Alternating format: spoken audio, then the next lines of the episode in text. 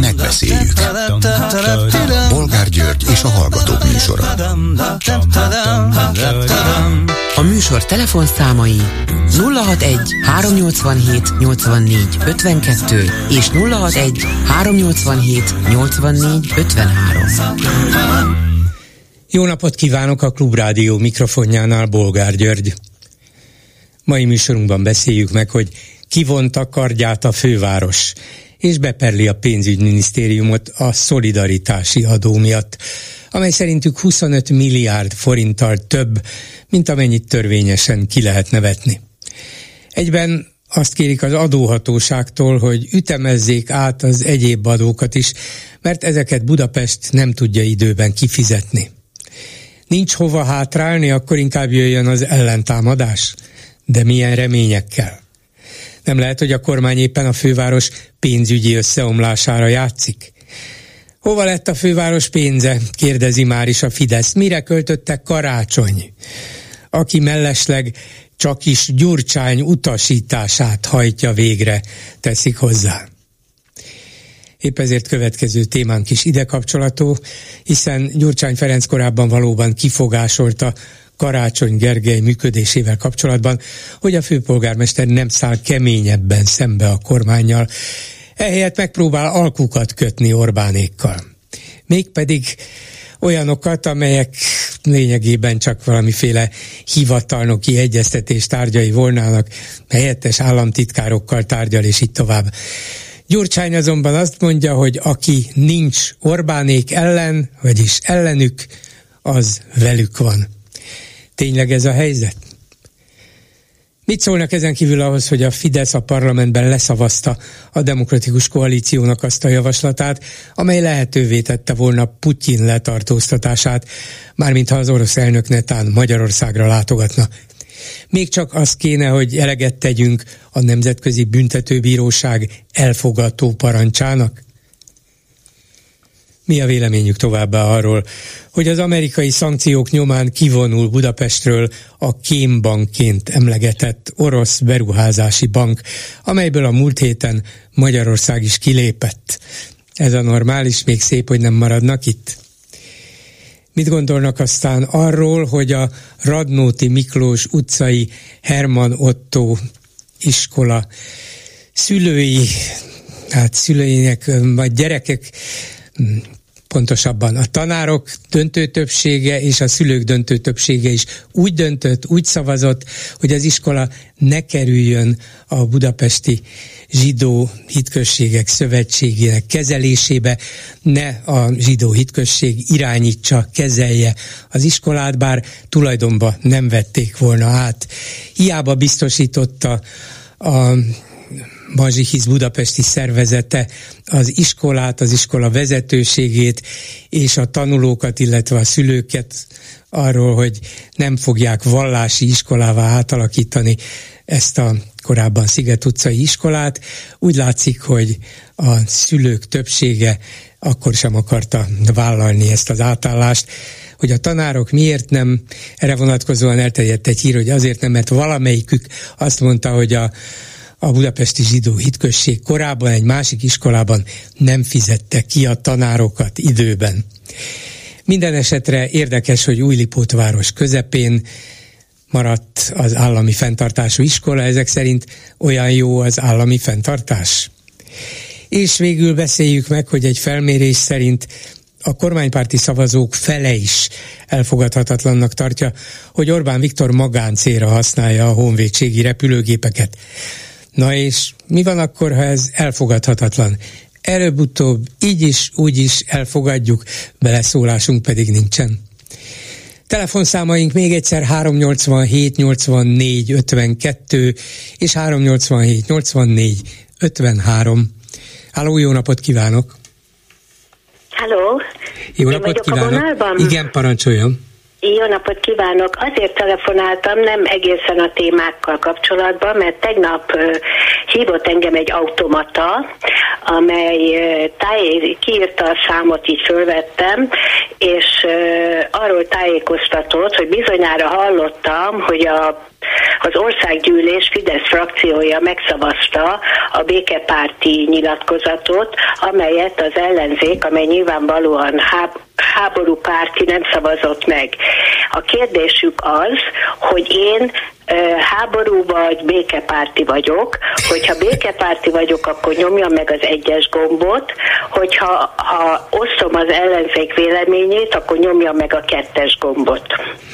Hát ha van pofátlanság, akkor ez természetesen a pofátlanság Annyira elborult az agyam, Igen. hogy egyszerűen nem is tudtam, hogy mit csináljak. Hát én és le, hogy, le kell hogy csapni ilyenkor a telefont. visszahallani, hogy mindenki a békepártyámban, vagy nem tudom. A szavazók 97 százaléka, de ja, lehet, hogy már 98 igen, ar- arról már értesültem, de hát az, hogy engem a mobilon hívnak, egy, egy ö, be tudom mondani a számot. Kíváncsi vagyok, hogy hány uh-huh. hallgató kapott még tegnap, vagy akármikor ilyen telefont. Hát valószínűleg elbújtatják valamilyen közvéleménykutatónak álcázott. Igen, mint hogyha a média börtöt emlegette volna, de mondom, annyira uh-huh. fönn volt már a pumpám, hogy, hogy egyszerűen nem, nem, nem bírtam, hanem lecsaptam. Igen, nyilván elő fognak állni valami felméréssel, hogy a megkérdezettek 99 vagy 100 101 százaléka békepárti. Igen, igen, békepárti és az ellenzék háborúpárti javaslatát senki nem támogatta. Igen, igen. Söt, sötét dolog, annyira, annyira durván és primitíven befolyásolják, ugye föl lehet tenni különböző kérdéseket bármiről, de ha eleve úgy teszik föl, hogy a kormány békepárti, vagy a Fidesz békepárti, az ellenzék háborúpárti, hát akkor az ember ha csak nem lát át rögtön a szitán azt mondja, hogy mi, mi hogy én háború, de hogy vagyok én háború Igen, párti. igen. Hát... Szóval, hogy az ember ö, talán, ö, aki, aki úgy normálisabban közé tartozik, az is azt gondolom, hogy inkább a, az egyes fogja megnyomni, hát nem, senki nem fogja megnyomni azt, hogy ő háború párti. Persze, persze. Igen, teljesen igaza van, és jó, hogy előhozta ezt, mert kíváncsi vagyok, hogy mást is hogy mást is elértek -e ezzel a kérdéssel, és hogy mire megy ki ez a játék. Köszönöm szépen, asszonyom. Szóval Igen. Csak ezért telefonáltam, és hát, hogyha más is kapott ilyen kellemes Igen. automata üzenetet. És... Igen, akkor háborúpártiak, figyelem, tessék szólni. Háló, jó napot kívánok! Egy... Köszöntöm a hallgatókat is. Igen, parancsoljon, hallgatom. Először hallgatójának a rádiónak abból az alkalommal, hogy sikerült meghosszabbítani a létezést és a szólást, és külön köszönöm minden hallgatótársamnak, aki ehhez hozzájárult. Így hát őszig nyugodtan, nyugodtan vagyunk, és tudjuk önöket hallgatni. Igen, hát legalább addig, de reméljük tovább addig. is, csak egyelőre. Így, így van. Ne Akkor majd következő, én a következő menet, így van. A karácsony témához szeretnék, Gergely témához szeretnék csak egy pár rövid mondatot. Én teljesen egyetértek Gyurcsány Ferenccel, az, amikor ezt nyilatkozta, és, és, és most nem sányozni a mert Gyurcsány Ferenc csak emlékeztette a főpolgármestert egy 2019 kampányában elhangzott ígéretére, amire én is emlékeztetném a főpolgármester urat, hogyha esetleg hallgatja a rádiót. Azt mondta, hogy pillanat, csak be kell dugjam a töltőbe a telefont, egy másodperc. Azt mondta a főpolgármester úr, hogy itt van Bagár itt, Én itt vagyok, remélem a telefon is a töltőben. Jó, elnézést. Tehát azt, mond, azt mondta a főpolgármester úr, hogy itt nem épült több stadion, ebben a városban csak kórház. Hát azt kell mondjam, hogy azóta megépült kettő, de kórház egy darab se a stadionból, és, és én egyetértek Gyurcsány Ferenccel. És pillanatnyilag ezért nálam Karácsony Gergely nem áll nyerésre a jövő évben. Ezt kell, hogy mhm. mondjam. Nagyon fájdalmasan, de ezt kell mondjam, mert nem ezt ígérte. Nem ezt ígérte. Hát nézze, azért ön is tudja, hogy karácsony nehéz helyzetben van, mert egyikre sincs pénze a fővárosnak, se stadionra, se kórházra, és ez az üzenet mégiscsak arról szólt, hogy, hogy álljanak le már a kormány részéről, adják abba a stadionépítést, nem hagyták abba. Kettő valóban, ott az atlétikai stadion, meg ez a hatalmas sportcsarnok, kettőre együtt több mint 400 milliárd forintot elköltöttek. Karácsony annyit harcolt ki, hogy évente 10 milliárd forintot ígért a kormány a, a fővárosi szakrendelők megtámogatására, korszerűsítésére. Egyébként most ezeket is el akarja venni. Úgyhogy hát ennyi, ennyire, ennyire képes a főváros, de talán most változtat a stratégián, hogy beperli a kormányt.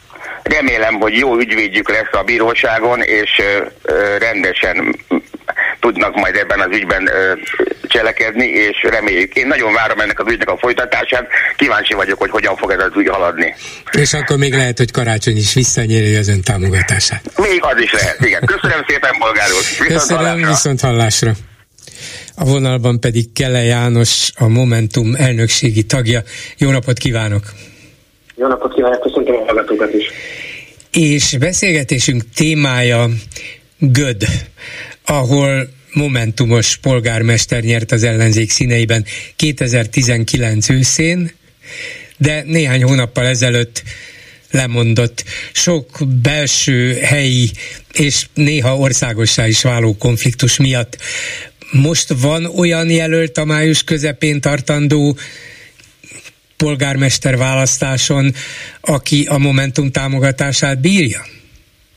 Nincs arra jelenleg döntésünk, úgyhogy amint erről döntés születik, akkor fogjuk majd tájékoztatni a közvéleményt. Ilyen típusú döntés még nem született, de úgy Göld kapcsán egyébként az egy, az egy nagyon fontos körülmény, és szerintünk ezt nem árt hangsúlyozni, főleg egy olyan szituációban, amikor ez a város igazából megelőzte a korát abban a tekintetben, hogy az oda telepített akkumulátorgyárónak a környezeti, politikai, társadalmi, gazdasági hatásai milyen problémákat okoztak a városnak hogy amikor látjuk, hogyha ez országossá válna ez a stratégia, akkor az ilyen következményei lennének, akár egyébként arra vonatkozóan is, ami szerintem ennek a, az ügynek a legfontosabb tanulsága, hogy amikor konfliktus bontakozik ki a gyár érdekei és a helyi lakosság érdekei között, akkor a, milyen lehetőségei vannak a helyi politikának, a helyi politikusoknak, a lakosok oldalára állni, és hogy milyen magatartást alkalmazott ebben a, a helyzetben a kormány, ami egyértelműen a gyárnak az oldalára áll, és ez az egész, egyik akkumulátor nagyhatalomán Magyarországot történet, ami azóta kormányzati lázálommá, meg rémálommá vált, annak igazából az állatorvosi lomba, vagy ez a kis kísérleti lombitja, az gőt volt, és éppen ezek nagyon tanulságos és sajnálatos, ami ott történt korábban. Igen, arra emlékszem, de erősítsem meg, vagy, vagy cáfoljon, hogyha így volt, vagy nem így volt, hogy a korábbi Gödi polgármester eléggé, eléggé bátran beleszállt a, a Samsungba, és megpróbálta rendre, fegyelemre, a törvények betartására bírni, ráadásul mm, különböző egyéb dolgokat is elvárt volna tőle, amire az volt a kormány válasza, hogy elvette a helyi iparűzési adó kivetési jogot a várostól, és ezt a megyének adta át, úgyhogy Gödöt még külön meg is büntették pénzügyileg, hogy merték a Samsungot bírálni. De ez volt a Gödi polgármester távozásának oka, vagy, vagy ebb, az e körül kialakult belső ellenzéki viták vezettek az ő lemondásához? Ugye Balogh Csaba és az ő vezetése felálló ellenzéki koalíció 2019-ben azzal a programmal is úgy kapott bizalmat a gödiek többségétől, hogy a lakosság érdekeit fogja, a gödiek érdekeit fogja képviselni, adott esetben a Samsunggal és a gyárral szemben is.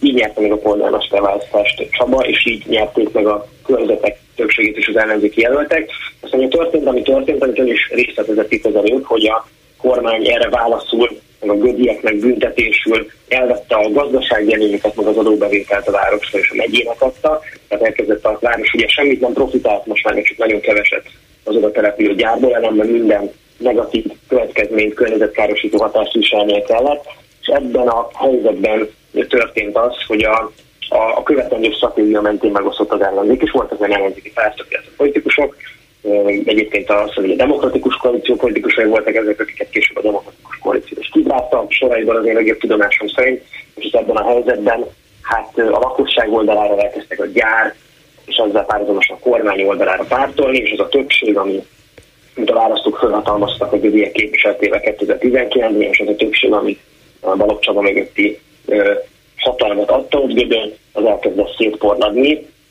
Csaba még azt is megtette ebben a helyzetben, hogy lemondott a pártagságára és fizetett a Momentumra egy adott ponton, azt vélelmező, hogy abban reménykedő, hogy független polgármesterként pártokon, kívüli pártok fölött álló polgármesterként eredményesebben tudja majd ezt a koalíciót vezetni, de ez sem volt sajnos elég ehhez, és végül tényleg ebben az oz meg is uralkodó szituációban, amiben szétesett az ellenzéki pártoknak a, a koalíció, egy egyes képviselők renegátság, amiatt szétesett ez a koalíció, még úgy döntött, szerintem nagyon sajnálatos módon, lemond a Gödi polgármesteri pozícióról. De tényleg ez azt mutatja meg leginkább ez az egész helyzet, akkor, hogy hiába ezek a nagy gyárak, és hiába az, az adott esetben soknak hívő munkahelyet tud hozni egy-egy ilyen beruházásról, vagy településsel, hogyha olyan konfliktus alakult, hogy azt kell eldönteni, hogy a városnak vagy a településnek van gyára, vagy pedig a gyárnak van egy települése, akkor azok a politikusok azok esetben nagy bajba kerülhetnek, hogy azt mondják, hogy itt bizony mégis a település a gyár, és nem pedig a gyár a település.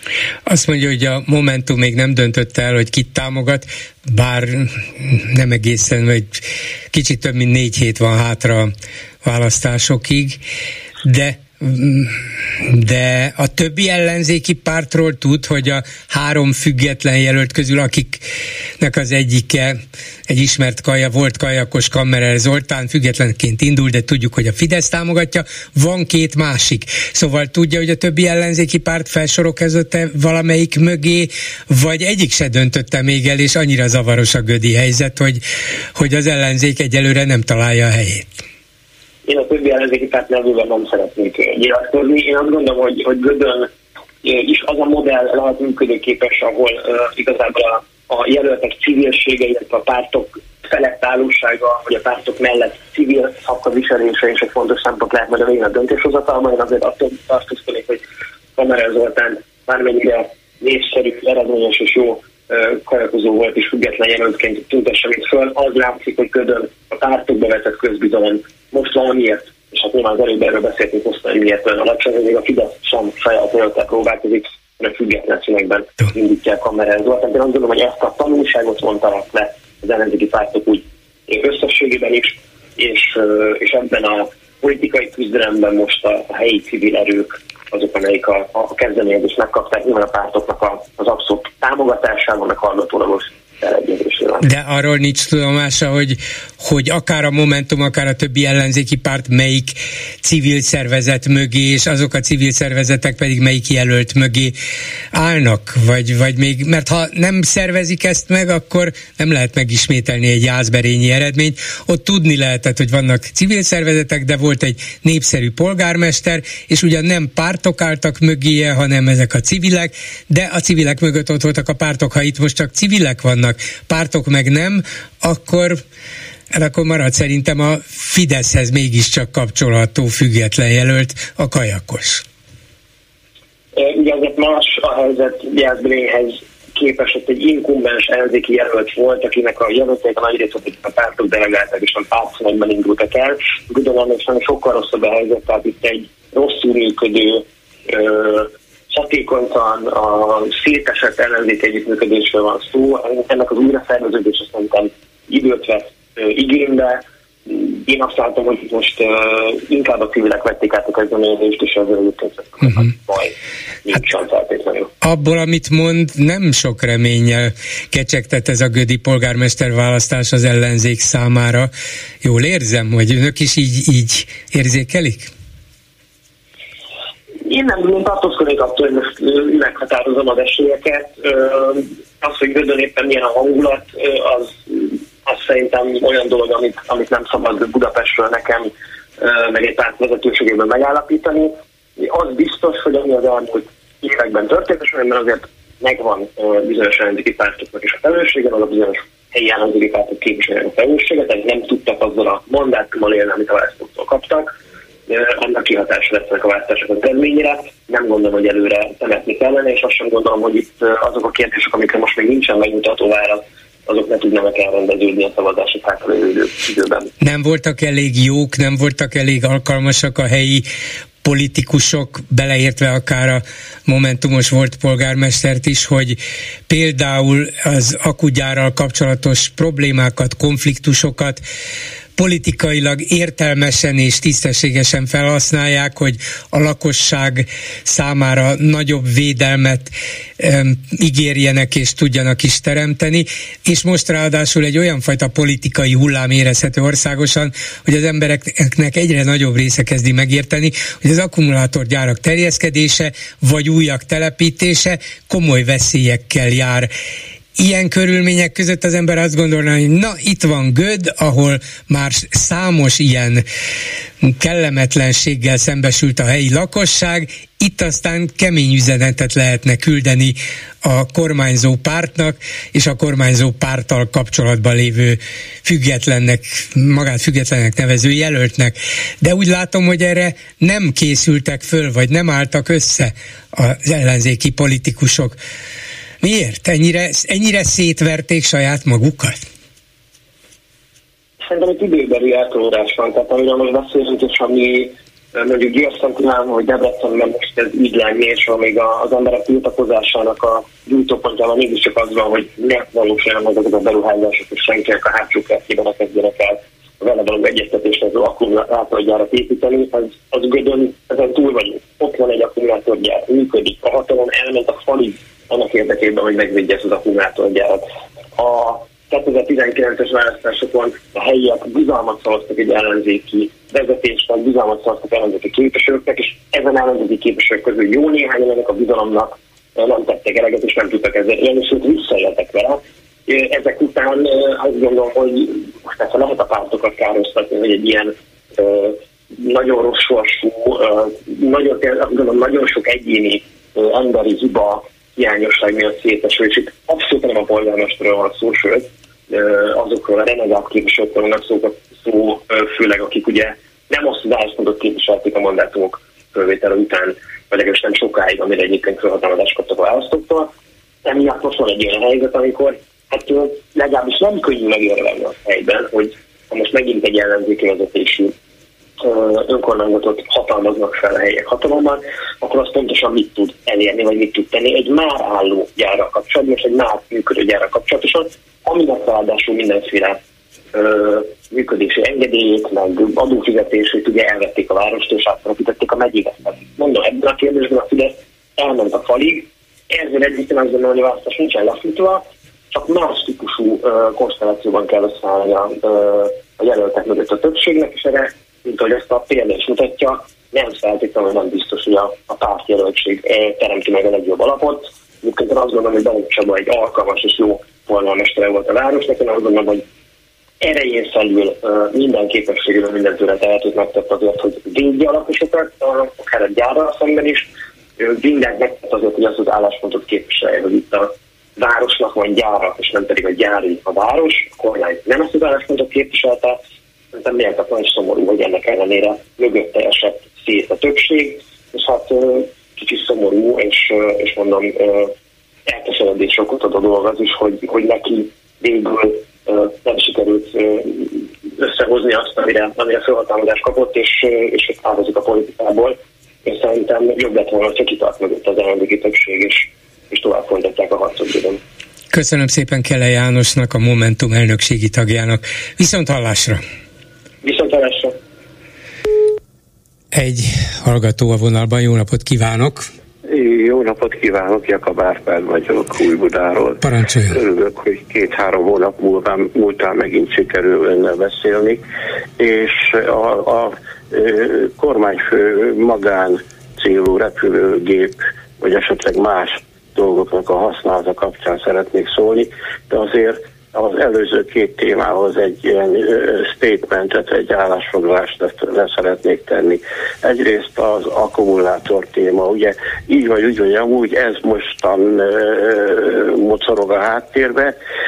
Végül is, aki azt mondja, hogy nem kell akkumulátor, és nem kell az a befektetői tőke, ami ezzel, ezzel éppen ezzel bejön az országba, akkor az legyen szíves megmondani, hogy hol van az a magyar tőke, és hol van az a magyar másfajta világpiaci előretörés, amivel tulajdonképpen ezt az országot gazdaságilag hát szinten lehet tartani, esetleg, esetleg még, még valamilyen résen elő is lehet törni. Uh-huh.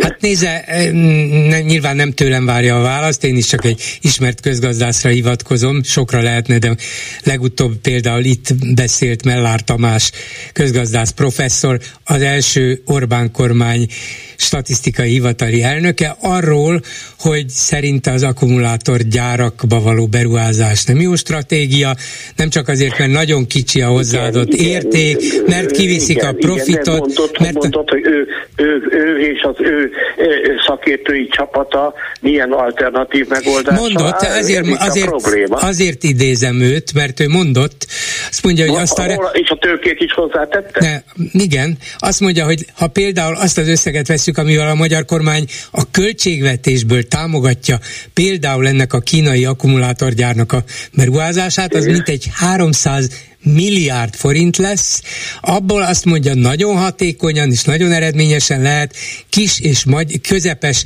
magyar és vállalkozásokat. Mit és mit adnának el, és hova, és, és hogyan építenék ki azt a világméretű hálózatot, ami a sony meg a többinek van. Nézze, ebben, ebben nem vitatkozom önnel, mert ez, kétség, ugye, ez kétségtelen. Ez nem ilyen egyszerű nem, dolog. Persze, ez. hogy nem ilyen és egyszerű. Az, nem, akinél, nem. akinél a pénz van, és a kormány, a kormány, ha van neki 300 milliárdja, mondjuk amit adóból ö, ö, szed be, azt nem adhatja oda magáncégek viszont a kormány a maga helyén megint nem hát, de odaadhatja, odaadhatja kínai cégnek, magyar magáncégeket nem támogathat? A, a, a, a magyar cég jelentkezik mondjuk ezer milliárddal, akkor a kormány hozzátesz mondjuk amennyi kell, mondjuk 300 milliárdot, de hol van a magyar cég, amelyik jelentkezik az ezer milliárddal? Hát, Ez itt az alapvető probléma. Ha van 100 vagy 200 ilyen-olyan magyar cég, és nem kell, hogy a kormány határozza meg, hogy ők mire képesek mit akarnak, mi az innovációjuk,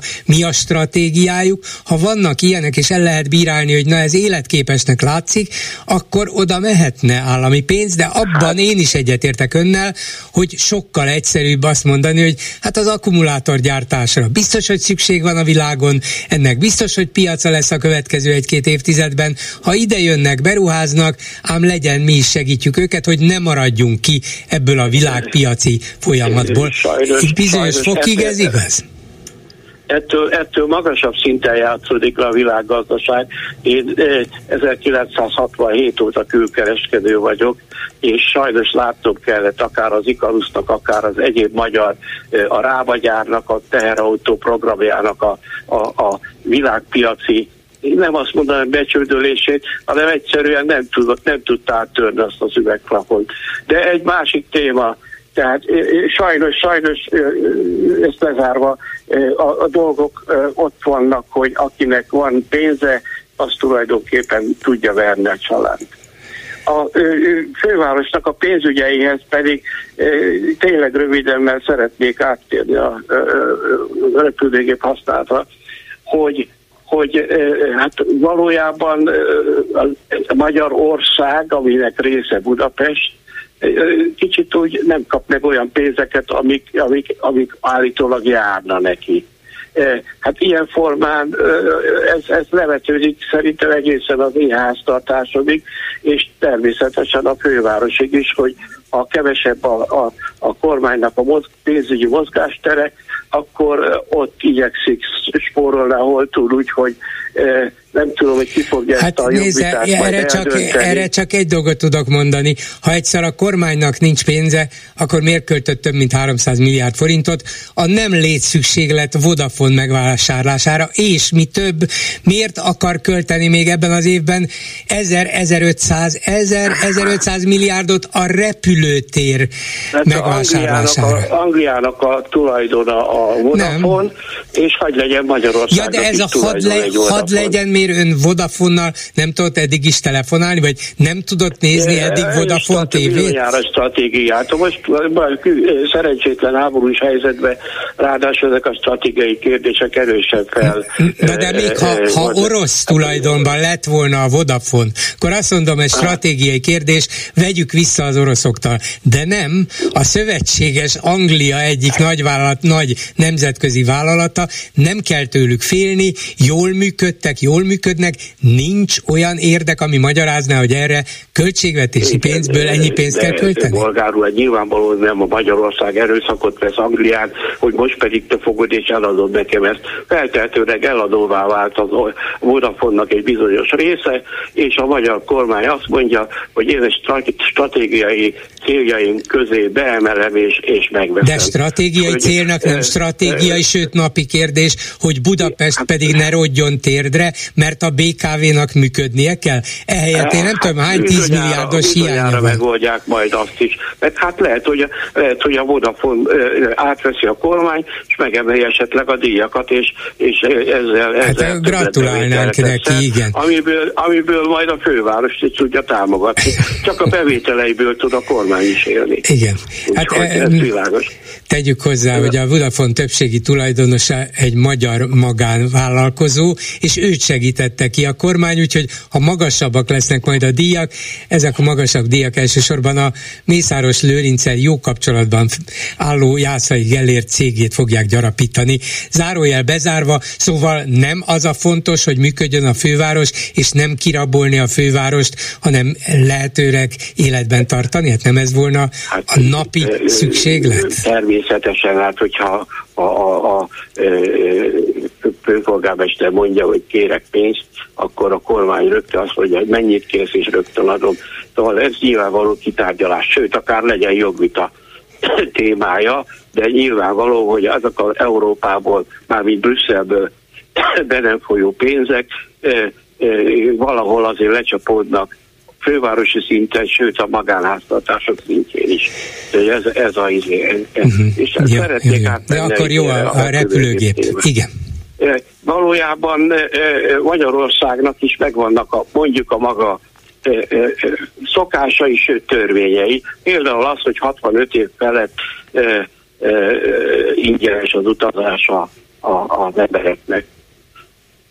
Megmondom őszintén, hogy ezt én egy olyan vésendő európai értéknek szánom, hogy szeretném, hogyha ezt a, a, a, a, a Európai Parlament egy megtárgyalná és esetleg ajánlásba tenni, hogy a többi ország is vezesse be, mert bizony én már egy kicsit elszoktam attól, hogy remegő kézzel esetleg lejtve a, a 20 forintosokat negyed órára feltartsam a buszra felszálló sort, és ezt nem szeretném, hogyha Ausztriába vagy akárhol máshol. Milyen szép lenne, ha átmennénk Bécsbe, és akkor ott is ingyen utazhatnánk, így igen? van, így van, így van. Ilyen mondom, európai érték, vannak európai értékek, ez, le, ez nem tagadható, ezt, ezt kéne esetleg a Donát Anna hát, ha ajánlásba hozna, hogy ezt tárgyalja meg a, a, a, a európai parlament, és akkor a bizottság esetleg ebben léphet. Na de a repülőgép. Ilyen, ilyen, ilyen végül is, hogy is mondjam, hasraütéses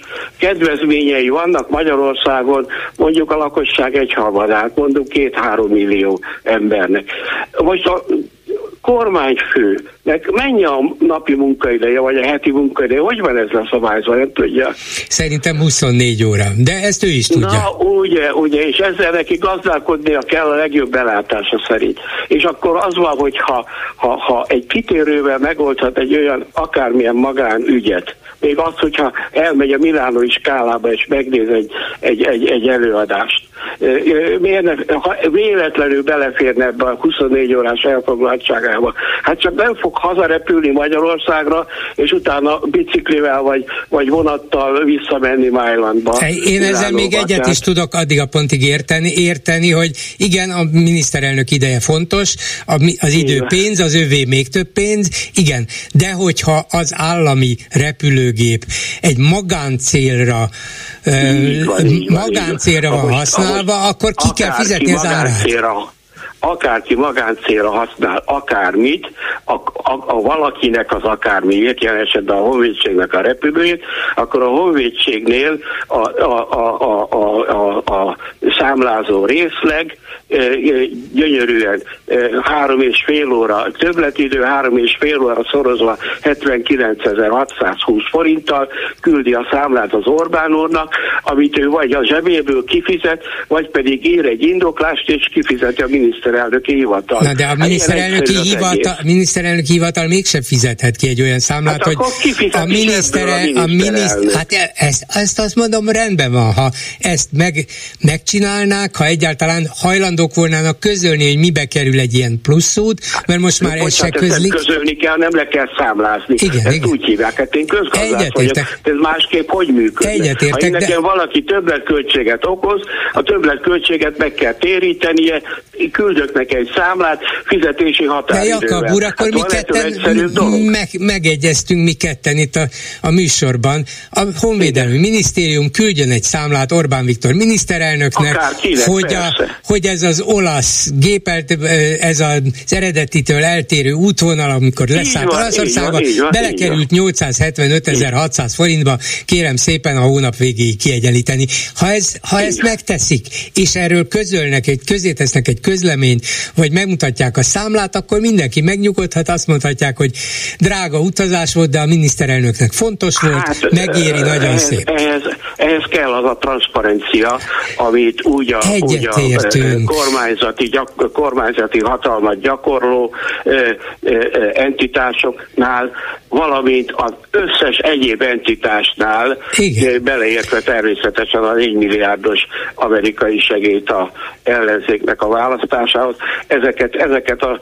ezeket a, a, a papírokat tényleg közé lehet tenni. Az interneten annyi hely van. Így van, így van. Hát akkor ebben könnyen megegyeztünk. Tegyék, hát, tegyék közé. Örülök, örülök, hogy egy húron pendülünk. Na, előfordul néha ez is. A, a, a klubrádió működéséhez. Isten őriz, hogy kibukjon a sorból. Örülök, mert tudom, hogy ön gyakran szokta bírálni azt a hangot, amit mi megütünk, de nem baj, ez a lényeg, hogy sokféle ember hallgat bennünket, és hogy örül is annak, hogy életben maradunk, úgyhogy köszönöm szépen. Viszont hallásra. Viszont hallásra. A vonalban pedig Pikó András volt klubrádiós, most Józsefváros polgármestere, szervusz Bandi. Szervusz Gyuri, köszöntöm a hallgatókat. Na téged jól hírbe hoztak a napokban. Kezdődött a Hír TV-vel, a hallgatók számára, akik nem biztos, hogy tájékozódva vannak erről.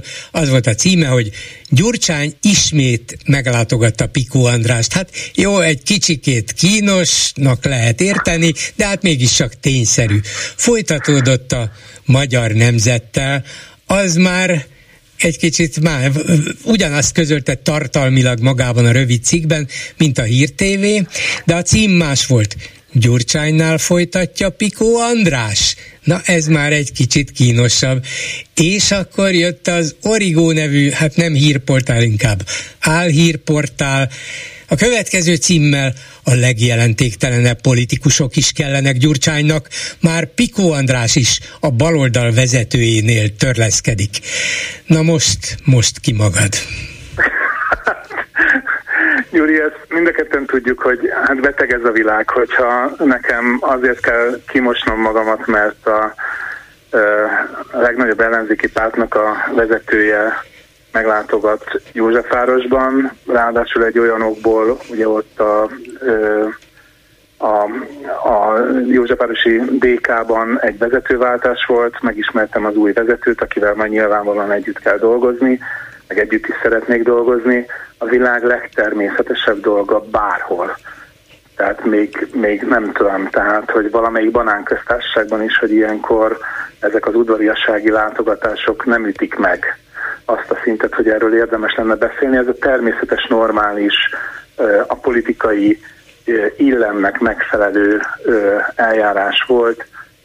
Gyurcsány Ferenccel egyébként 2002 óta újságíróként volt olyan év, hogy évente több interjút készítettem, mi megvitatkoztuk már magunkat Jócskán, örülök, amikor errefele jár és érdeklődik az iránt, amit csinálunk, már csak azért is, mert ugye én egy független polgármester vagyok, nem vagyok pártnak a tagja, és nem is tervezem, hogy pártnak a tagja legyek, sok párt támogat, és biztos, hogy a DK-nak a szavazói is támogatták azt a politikai programot, amit ö, végrehajtunk, és aminek az eredményeként például ebben az öt évben 250 lakást újítunk föl, 20 önkormányzati épületet, az összes óvodát, 40 fejlesztésünk ö, zajlik, ö, szóval egy csomó dolgot csinálunk, szerintem eredményesen, és a Fidesz nem tud mibe belekötni, vagyunk már Antifa központ, vagyunk LMBTQ lobbik központ, és hát, hogyha más nincsen, akkor rá lehet mondani a Pikóra azt, hogy, hogy gyurcsányista, nem vagyok se gyurcsányista, se másista, ö, szívesen beszélgetek Gyurcsány Ferenccel, az a dolgom, és amikor Gyurcsány Ferenc eljön, akkor, akkor örülök, hogy beszéltek vele, amikor meg úgy látom, hogy dolgom van, mert például az állam vagy a kormány le akarja húzni az, a, például a Józsefvárosi állami fejlesztéseket, akkor az első dolgom az az, hogy hogy találkozót kérek Lázár János minisztertől, és elmegyek hozzá, amikor ad időpontot, mert ez a dolgom. Egy polgármesternek az a dolga, hogy képviselje a kerülete vagy a város. És el is mentél hozzá, vagy még nem kaptál időpontot? El is mentem hozzá, jó másfél órát beszéltem. Tényleg? Hát ez gyanús. Akkor hát Pikó igen, nem, csak, nem csak Gyurcsánynál törleszkedik, hanem Lázárnál is. Eljaj. Például így van, és uh, mi meg megdöbbentő, szoktam Fideszes uh, polgármester kollégákkal szakmai kérdésekről beszélgetni, sőt, van olyan, amikor egyet is értünk.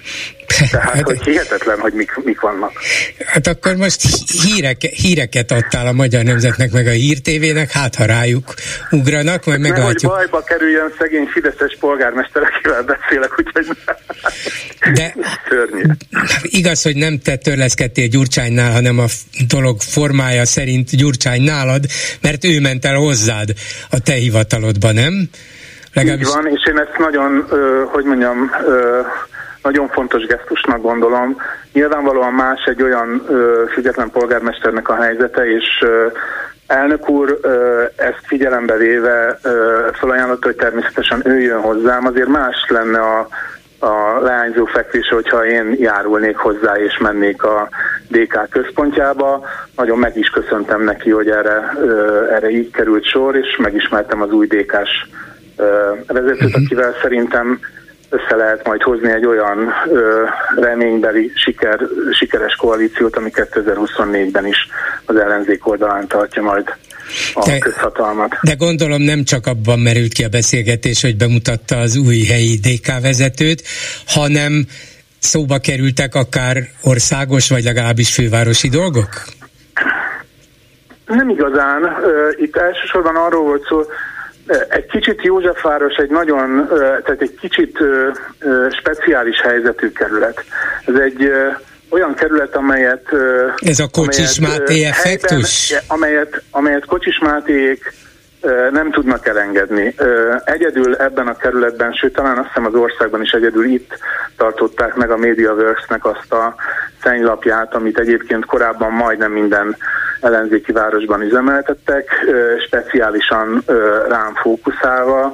Itt, itt, itt minden hét kemény harc, és ezt a kerületet nem lehet másképp, másképp megnyerni, csak lábon, csak nagyon sok politikai munkával, kopogtatással. Én is már most szombaton elkezdem a, hát a kampánynak az elejét biztosan, tehát hogy mostantól kezdve tíz naponta lehet velem találkozni, köztereken tartunk köztéri fogadóórákat, egy csomó találkozót fogunk csinálni, tehát magyarán ott leszek az emberek között, hogy, hogy meg tudjam őket győzni, vagy meg tudjuk beszélni Józsefváros dolgait. Ez az egyik, a másik pedig helyből lehet nyerni, helyileg felépített emberekkel, és arról beszéltünk tulajdonképpen, hogy milyen feltételekkel lehet megismételni a 2020 vagy 2019-es egyébként nem várt ö, csodálatos sikert. Ö, sok munkával, sok új aktivistának a gyűjtésével, sok támogatónak a gyűjtésével, és tulajdonképpen arról tájékoztattam elnök urat, hogy ehhez szerintem az új DK elnöknek milyen segítséget tudok adni. Nyilván rengeteg témánk van, amit, amit vihetnek, és azon kívül pedig hát nyilván kifejeztem az örömömet, hogy akkor hajrá, tessék dolgozni, és legyünk minél erősebbek őszre, amikor ki kell alakítani majd a a győztes csapatot. Ehhez képest Lázárral milyen hangulatú volt a beszélgetés, és lette valami eredménye? Tájékoztatót azokról, a, azokról az állami beruházásokról, amik, amikhez nincsen sok köze a kerületnek, csak úgymond nálunk történik. Az legfontosabb a rádió, volt rádió épületén, épületének a helyén épülő Pázmány kampusz, és volt egy olyan beszélgetés rész, ami viszont nekünk nagyon fontos, 2016 óta húzódik a Józsefvárosi gyermeküdülő, Káptalanfüredi gyermeküdülőnek a felújítása. Ez egy nagyon érdekes történet, mert ez egy rendben lévő gyermeküdülő volt, de 2016-ban Simicska Lajos rá vetette a szemét, és ö, egy ilyen nagyon fura ö, ö, ilyen ö, hogy hívják azt a konstrukciót, amiből a stadionokat, meg volt ennek kulturális ága is építették. Tudod, amiben lemondanak nem jut eszembe, most lemondanak a vállalkozók a, az, az adójuk befizet, igen, ez a, most hirtelenjében nekem, és ami a sport, a TAO. Így van, ez a TAO. A TAO. Na, szóval egy, Sportban egy megmaradt. bizniszsel kézilabda központot akartak belőle csinálni, aztán a génap után ö, Simicskának mennie kellett, az állam meg beszállt, volt egy három-négy éves bénázás, tehát tényleg folyamatos bénázás, és most ott tartunk, hogy hogy hát nem tudjuk, hogy be fogják-e fejezni. Egyelőre nincsen se kivitelező, se tervező. Mindenki az önkormányzatra néz közben egy ekkora nagy, több milliárdos állami beruházásnál az önkormányzat tulajdonképpen a nevét adja ehhez a dologhoz, de mindent az állam csinál, és most úgy látjuk, hogy az állam nem csinál semmit sem. Tartunk tőle, hogy ki akar vonulni, de hogyha ki akar vonulni, akkor például az egy olyan, kifejezetten egy olyan ügy lesz, amiben mi itt a Józsefvárosban el szoktunk kezdeni petíciót gyűjteni, politikai munkát végezni, megkérdezzük az embereket, és mindezt azért tesszük, hogyha a kormány ilyesmire vetemedik, akkor érezze a súlyát a döntésének, és érezze a politikai kockázatát is annak, hogyha ilyet csinál. Szerintem csak ez a vagy ez a leghatékonyabb ellenzéki stratégia. Miután említetted pár perccel ezelőtt, hogy például 250 lakást felújítottatok a kerületben. Hogy sikerült ezt megcsinálni? Most nem alákérdezésnek szánom ezt, hanem éppen azon gondolkozom, hogy az elmúlt években folyamatosan arról panaszkodtál te is, és mások is ellenzéki, meg elsősorban a kormánypártiak nem nagyon, ők csak módjával, hogy a kormány mértéken felül von el különböző okokra hivatkozva pénzeket, és ezeket általában a fejlesztés fejlesztésből kell valahogyan megspórolni, illetve onnan, onnan kell lecsípni. Szóval hogy maradhatott mégis akkor? Túlzásba vittétek a panaszkodást, vagy másfajta gazdálkodásra is át lehet térni, és a hátrányokból is lehet előnyt kovácsolni? Ezt mi magunk is föltettük magunknak ezt a kérdést, és az egyszerű válasz az az, hogy van annak, aki el nem lopja. Ennél bővebben azt tudom neked mondani, hogy volt az elején, ugye én egy civilként kerültem be ebbe, a, ebbe az önkormányzati szférába, és amikor, amikor szembesültem azzal, hogy egy önkormányzat gazdálkodása mennyire komoly, összetett, nagy felelősséggel járó dolog, nyilván tudtam én, hogy az, de amikor a feladattal ö, szembesültünk, akkor én hívtam ö, komoly szakembert, Atkári János két éven keresztül segítette a munkánkat, megtanított bennünket költségvetést csinálni, és azért őróla lehet tudni, hogy ott fogja meg a pénzt, ahol tudja. Mi ezt tanultuk. Nagyon szigorúan ö, vettük a költségvetést, egész életemben hálás leszek Atkárinak, mert tényleg nagyon-nagyon sokat tanultunk, és az a helyzet, hogy ennyi volt, a, ö, hogy racionalizáltunk, egy csomó felesleges kiadást megszüntettük, észszerűen gazdálkodtunk, mindent a fejlesztésbe raktunk, amit csak lehetett, és, és így lehet az, hogy például ebben az évben saját forrásból, mi ezt a 250 lakást, amit az 5 év alatt újítunk föl, ez nagyon nagy szó, tehát ennél nagyobb lakásfelújítást vagy lakásépítést a 13. kerület Tóth József polgármester úr tud felmutatni. Én nagyon büszke vagyok, hogy, hogy egy kicsit Tóth József város vagyunk, ebből a szempontból szoktunk is ezzel viccelődni, de ez tényleg egyetlen egy fillér állami támogatás nélkül oldottuk meg, egy nagyon szigorú és nagyon felelős gazdálkodással. És ezzel együtt igaz az, amit mondtam mindig, mert azok a elvonások azok Józsefvárosból, a Józsefvárosi emberektől vonódtak el. Ezek éves szinten több milliárd forint volt az elmúlt három, három évben, mi úgy számoltunk, hogy fél milliárd forint ment el. Ezek egy jelentős része fejlesztésektől, költségvetési támogatásból állt, meg bevételekből, ki tudtuk gazdálkodni azt, hogy ezzel együtt mi saját fejlesztés tudtunk csinálni, és megléptünk olyan bátor döntéseket is, amelyeket mások még nem mertek meglépni. Például az a, hát nem akarom elkiabálni, csak jelzem neked, hogy Józsefvárosban lehet parkolni.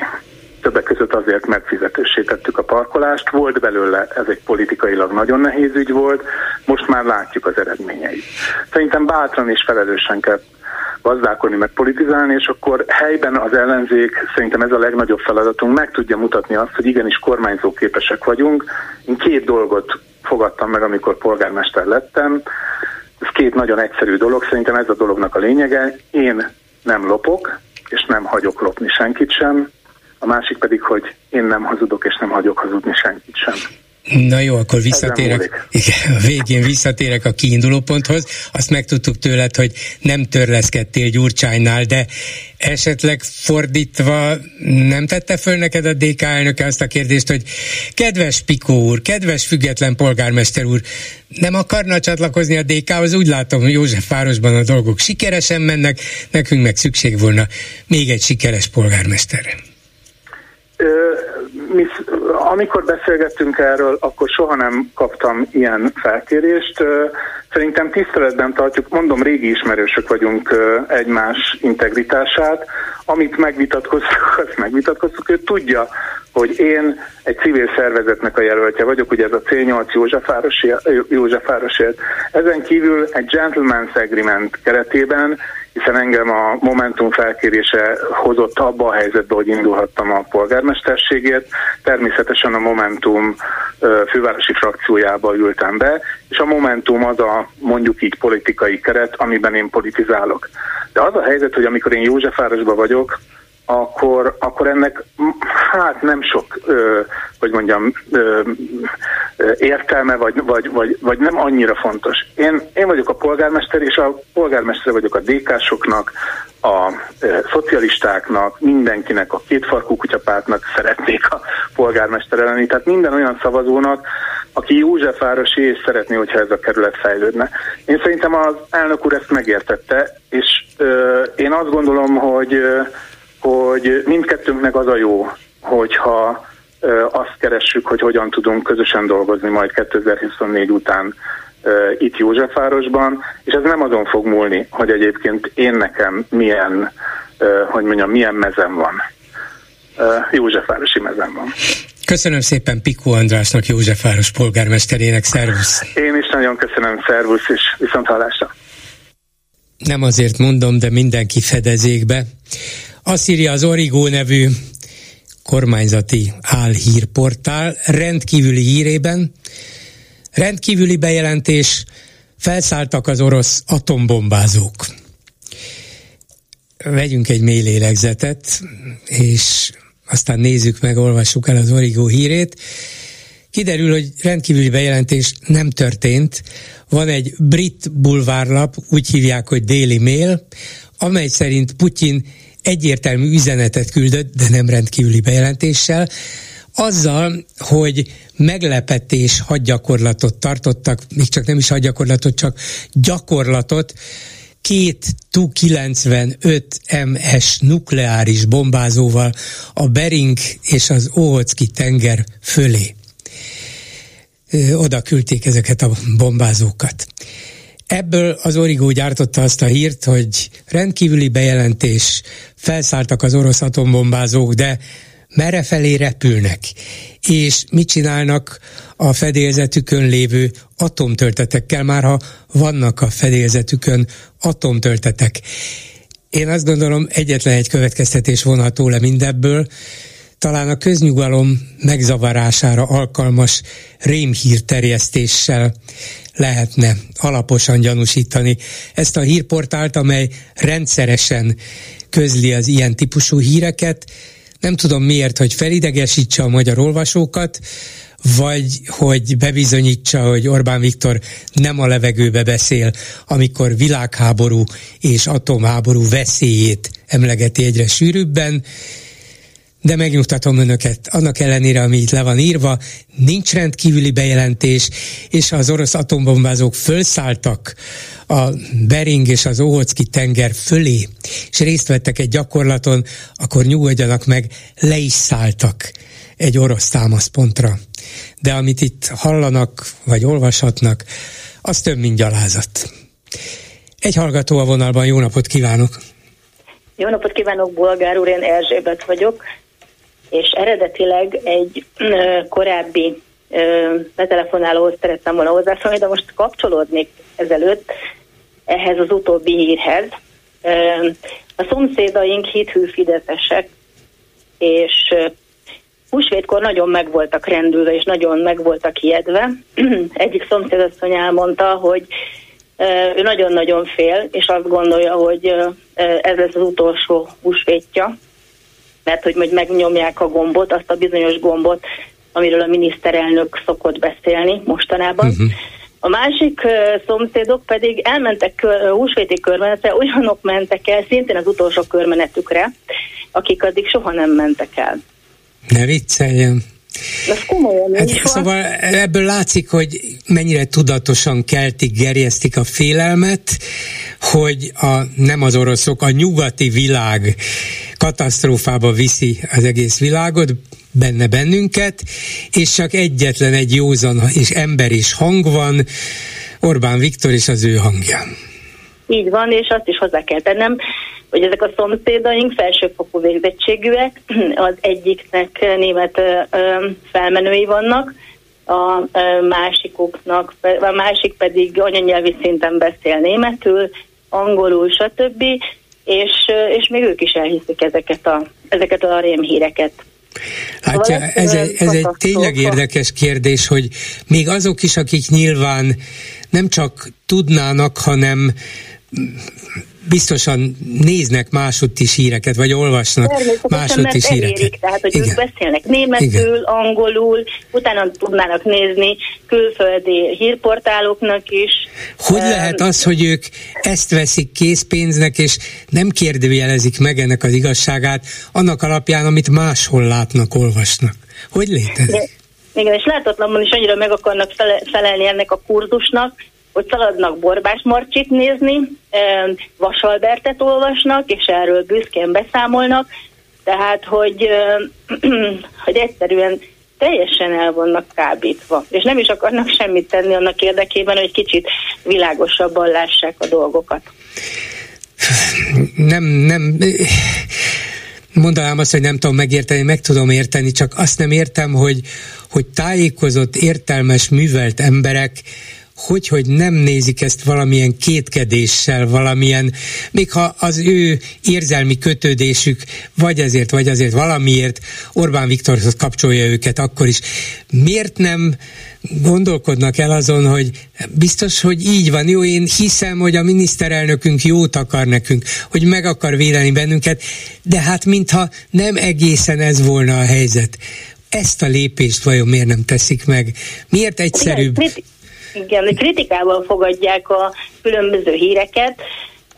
Hát a felső oktatásban régebben ezért megtanították az embereknek a forrás kritikát, tehát hogy mindenről alkothatnak véleményt,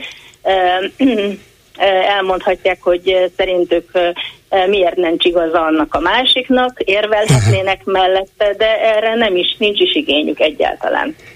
Értem. Szóval a forráskritika megvan, csak nem Orbánnal szemben alkalmazzák, hanem igen, igen, mondjuk a német, angol, amerikai. Igen. Jó, de furcsa ez, és hogy hát ezt érdemes volna szociálpszichológiailag is megvizsgálni, nem tudom, hogy lehet, hogy vajon miért van az, hogy a magyar társadalom nem jelentéktelen része, a műveltebbek, tájékozottabbak is valamiért úgy érzik, hogy ebben vannak otthon, ezt, ezt értik, ez, ez számukra az elfogadható, a, a, a logikusan magyarázható, Igen. a másik meg idegen, és biztos, hogy inkább ellenünk szól, mint nekünk. Igen. Hát visszatérve akkor az első témára, amire jelentkeztem, hogy egy korábbi betelefonáló azt mondta, hogy nem ártana az Európai Unióban is ö, ö, propagálni, illetve javaslatot tenni arra, hogy a nyugdíjasok ingyen utazhassanak a tömegközlekedéssel. Akkor így elmondanám, hogy létezik az uniónak egy mobilitási irányelve, és ehhez kapcsolódik tulajdonképpen a tagországoknak az a kötelezettsége, hogy lehetővé tegyék a már nem aktívan dolgozók részére, illetve a gyerekek, diákok részére a különböző utazási kedvezményeknek az igénybevételét. Tehát ez a mocskos Brüsszelből jött tulajdonképpen. Igen, igen. Ez a dolog, és ott már réges-régen, tehát a Unió többi országában ezt is be, ezt bevezették, és hogy kell kötni a busz, buszos társaságokkal, meg, meg a vasutakkal az érintett önkormányzatoknak ilyen közszolgáltatás szerződést, és abban benne van, hogy mennyi támogatást kell nyújtani, illetve lehet nyújtani ezeknek a társaságoknak, hiszen ez általában nem gazdaságos, és hogy ezek a támogatások nem minősülnek állami támogatásnak, tehát más kategóriába és más szempontok szerint ítéltetnek meg, úgyhogy már bevezették. Igen. Hát jó, jó, hát tudjuk. Igen. Minden esetre ezek nem, szerint... Nem árt, hogyha ez az úr, aki gyakran beszokott telefonálni, hogy, ha, hogy ő is most már hozzájut ehhez az információhoz. És nem, nem mindig dicséri az Európa, és nem mindig dicséri az Európai Uniót. De most Igen. akkor legalább van miért. Köszönöm Igen, szépen, azt mondjam, érdekes volt a szomszédairól és a beszámolója, és elgondolkodtató, és nem igazán tudom, hogy hogy lehet ezzel szembe menni, vagy értelmesen érvelni ezzel szemben. Hát sajnos én sem tudom. Így, itt vagyunk Ez nagyon megontja tényleg a viszony, a e, szomszédos, a szomszédokkal való viszonyt is, mert e, hát nem tudom, nem, le, nem nagyon lehet velük értelmesen beszélni, és ez, és ez engem nagyon zavar. Hát Tehát, hogy nem szomorú, csak a családokat igen. rombolja szét ez a fajta megosztás, hogy ott meg is uralkodj, és hogy mindig ellenséget kell találni, és keresni, keresni és találni, hanem, hanem még így a, a szomszédokkal való viszony is nagyon megromlik emiatt. Hát igen. Hát szomorú vagyok, de köszönöm, hogy elmondta viszont hallásra. Viszont hallásra. A telefonnál pedig Radnóti Zoltán Rabbi. Jó napot kívánok! Jó napot, és köszöntöm a hallgatókat. Hú, de rosszul hallom. Most jobban hall egy picit? Most sokkal jobban. Ha így tartja... Jó, jó napot kívánok, és köszöntöm a hallgatókat is. Kinyitottam a Facebook oldalán, oldalát, és ott azt látom egy nagyon kedves kis képen, a felirat, hogy Klubrádió 17 óra 15, GM egy rabbi optikáján át. GM a gyengébek kedvéért, Gyöngyösi Márton, és éppen ezért is hívtam önt természetesen, amire most ön is fölhívta, vagy korábban fölhívta a figyelmet az olvasói vagy a közössége számára. Tudnilik, önnek is volt, illetve van véleménye arról, hogy a Jobbik vezetőjét meghívták az amerikai nagykövet széderesti vacsorájára, és ez nem kis vitát váltott ki zsidó körökben is, de nem csak náluk, és nem csak ő közöttük. Úgyhogy kíváncsi vagyok az ön véleményére. Hallgatom, ha hall engem, de ezek szerint nem hall. Pedig milyen jól hallottam az előbb. Én, de lehet, hogy azzal, hogy jól hallottuk, meg is szűnt a kapcsolat.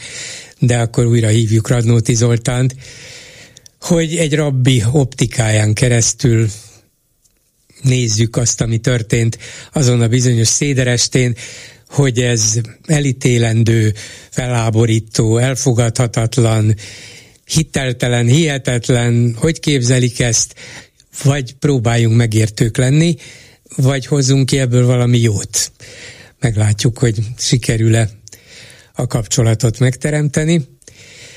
Ha egyszer sikerült, akkor talán másodszor is sikerülni fog, gondolom én.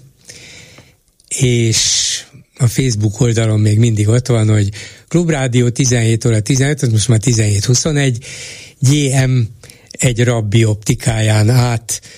Szóval Radnóti Zoltán véleményére vagyok kíváncsi, ha elérjük. Minden esetre próbáljuk.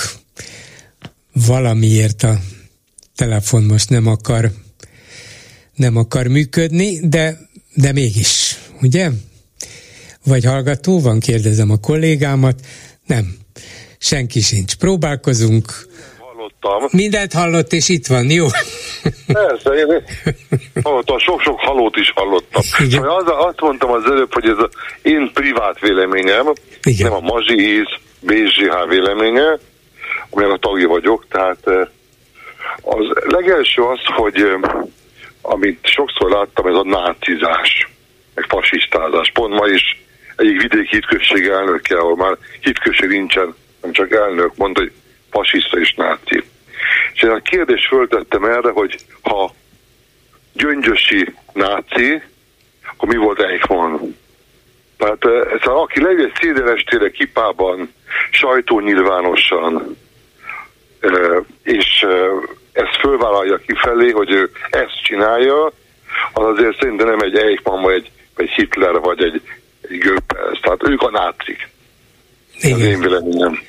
Másik az, hogy abban a pillanatban, amikor elkezdünk nácizni nem nácikat, ezt hívják egy, szerintem egy ilyen uh, szubjektív holokauszt relativizálásnak.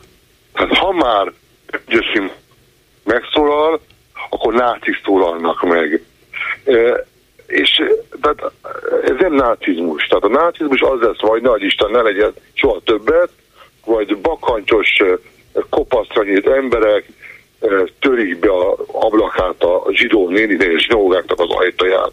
Tehát az, az, az durva. Tehát, de azért nem itt tartunk, és Györgyösi Mártól aktivitása nem ezt mutatja. Tehát, hanem ő pont az, hogy itt többen is mondták azt, hogy Pészák ünnepén, ugye ami a kivonás ünnepe, a szabadság ünnepe, az ünnepnek a szembeköpése, stb. De azt írtam erre, hogy én azt látom, hogy pont valaki próbálja elhagyni Egyiptomot. Tehát azt, azt a, a, egy, egy addikciót, ami, ami mondjuk a radikális jobboldalnak, jobboldalnak egy, egy, egy, egy fajvédő addikció, és ebből ki akar lépni valaki. Hát a zsidók is ki akarnak lépni Egyiptom országába, és én a szabadság felé, az önrendelkezés felé. Tehát e, most nem azt mondom, hogy e, Gyöngyösi Márton ő a szentek szentje, rengeteg, rengeteg hibája, rengeteg durva pillanat a múltjában ott van, de aki valamerre elindul, nem kell már a nulladik kilométerkőnél kiúzni a lábát. Igen, hát ezt nyugodtan elmondhatjuk így visszatekintve is, akkor is ki lehet ezt mondani, hogy amiket mondott akkoriban, azok bűnös és védhetetlen kijelentések voltak, súlyos antiszemita kijelentések, hogy mennyire volt náci vagy nem, ebben nem is érdemes belemenni. De ha ő ezt utólag megtagadja, hibának minősíti, azt mondja, hogy megbánta, és őt magát is más szándékok, más gondolatok vezérlik, meg a pártját szintúgy, akkor miért ne fogadhatnánk ezt? Tehát nem látunk bele a lelkébe, nem mondhatjuk azt, hogy ó, most hazudik, ez nem őszinte változás, az, amit látunk, az, amit hallunk, maga az a tény, hogy elment egy széderesti vacsorára, hát ez szerintem ő legalább akkora kockázatot vállalt, vagy nagyobbat, mint bárki más, nem? Hát igen, én pont azt írtam le, hogy ő ezzel a pillanat, ebben a pillanatban elbukta a szavazóinak egy nagy százalékát. Erre fogok én szavazni a, a kipásra, a kriptozsidóra. Szóval a másik, ami nagyon fontos szerintem, hogy a zsidóság sokat beszél meg a megtérésről. A megtérés az nem a sárgaköves út a Ózban, hanem van egy ünnepünk a Jom Kippur, ugye a megtérés napja, amikor 25 órás bőjt van. Tehát az, hogy valaki megtérjen, az, az sokat kell tennie. Tehát többen is megkérdeztük, hol van a bocsánat kérése a gyöngyösinek, hol van a kiállása. Tehát én azt mondom, hogy, hogy egy szédereste az egy szédereste. De az még nem a totális meg, meg, megbánás, megtérés. Rengeteget kell tennie, rengeteget kell mondania még, akár párttársainak is, és akkor akkor megtalálja az utat visszafelé Európába. Az emberek, amíg Európának nevezem a, a nem radikál jobbot.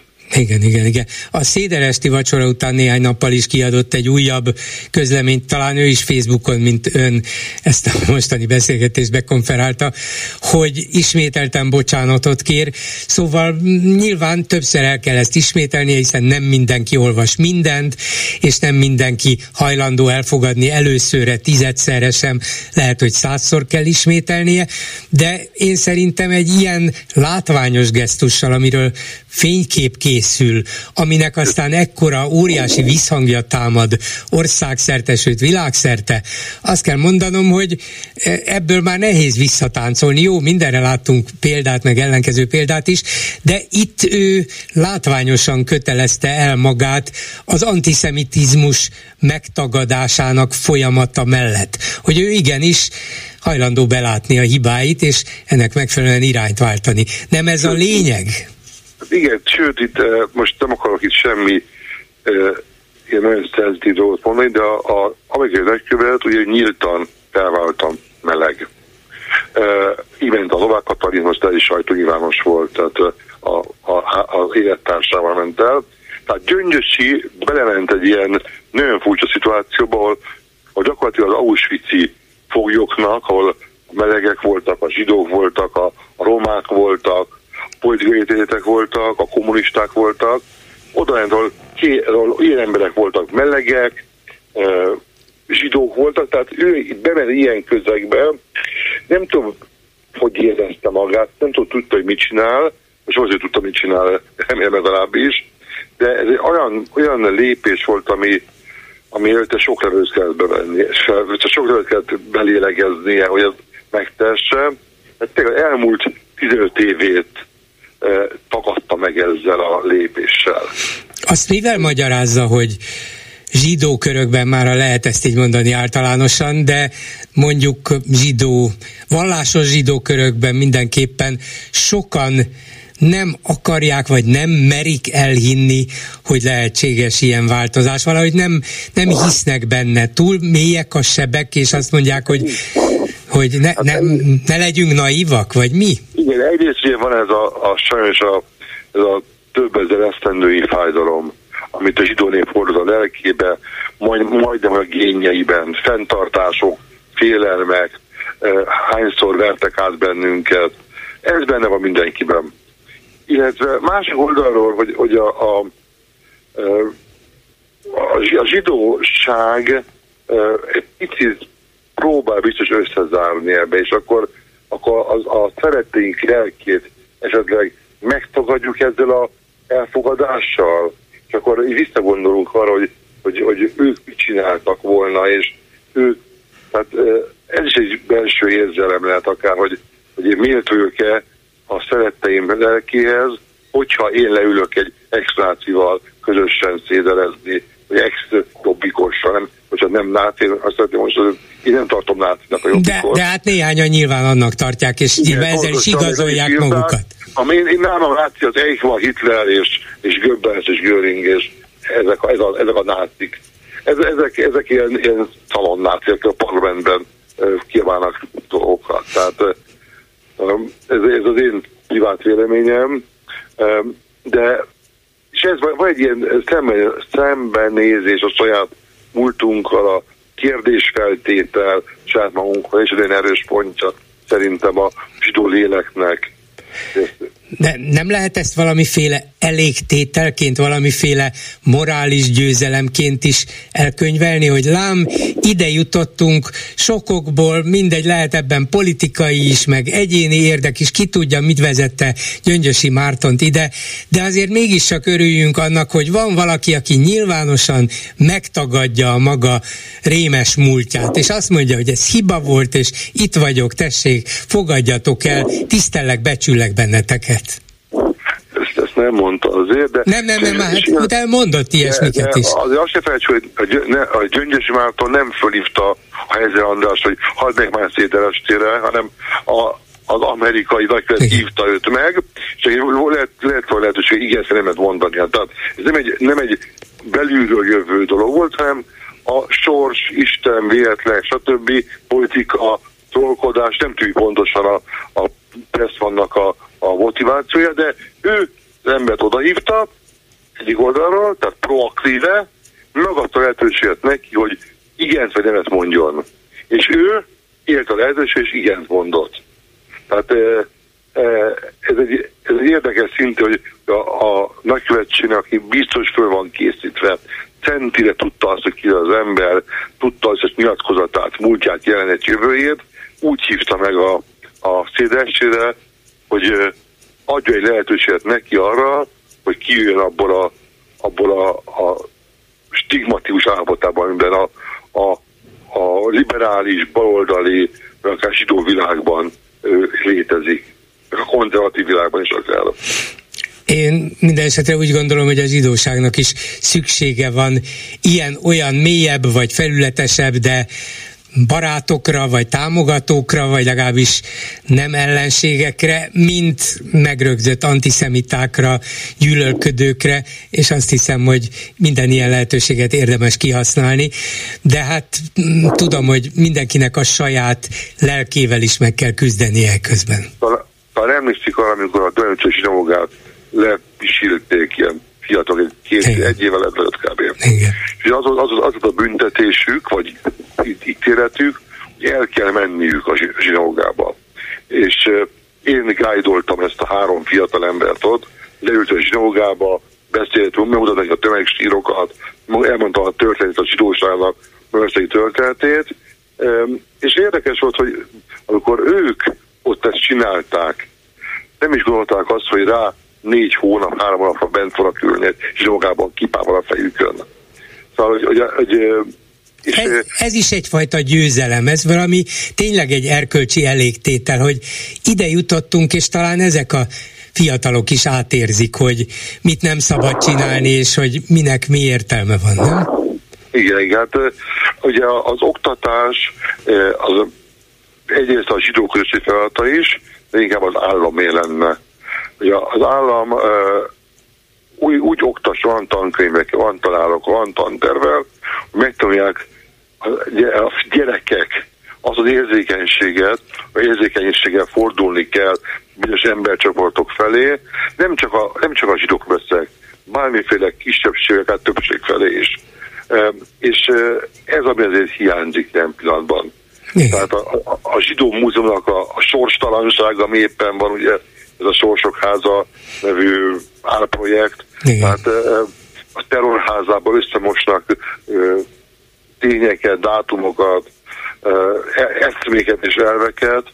Tehát itt, itt a, a pedagógusokra, akik nagyon, nagyon fáradtak most már az ebben, a, ebben az országban, ez a feladat is rájuk hárulna, és a szülőkre is, hogy jegyeket érzékenyítsék.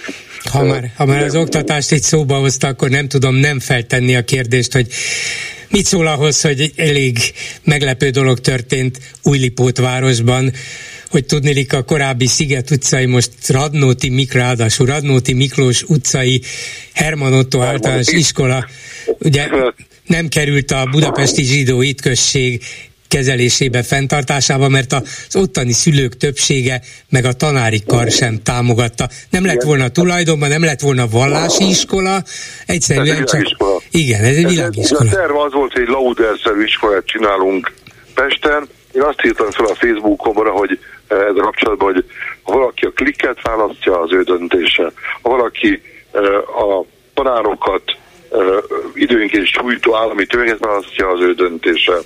Tehát ilyen típusban nem lehet reklamálni a bármiféle állami beavatkozás ellen, hiszen lehetőséget volna kilépni a rendszerből, nem léptek ki egyébként, de a láttunk, látta a számokat, hogy 30% szavazott a hitkösség mellett, és két osztály el sem ment, illetve a tanárok ugye felmondásra fenyegettek az, az igazgatót, tehát ez egy eléggé durva történet volt, ez nem volt annyira sajtónyilvás ezek a, ezek a ezek az adatok, de e, és így is a hitközségre 30% szavazott, tehát ami uh-huh. nem annyira rossz. Tehát nézzük a választást, a, volt a parlament, ez a 30%-ra valaki örült volna bármelyik párt akármi.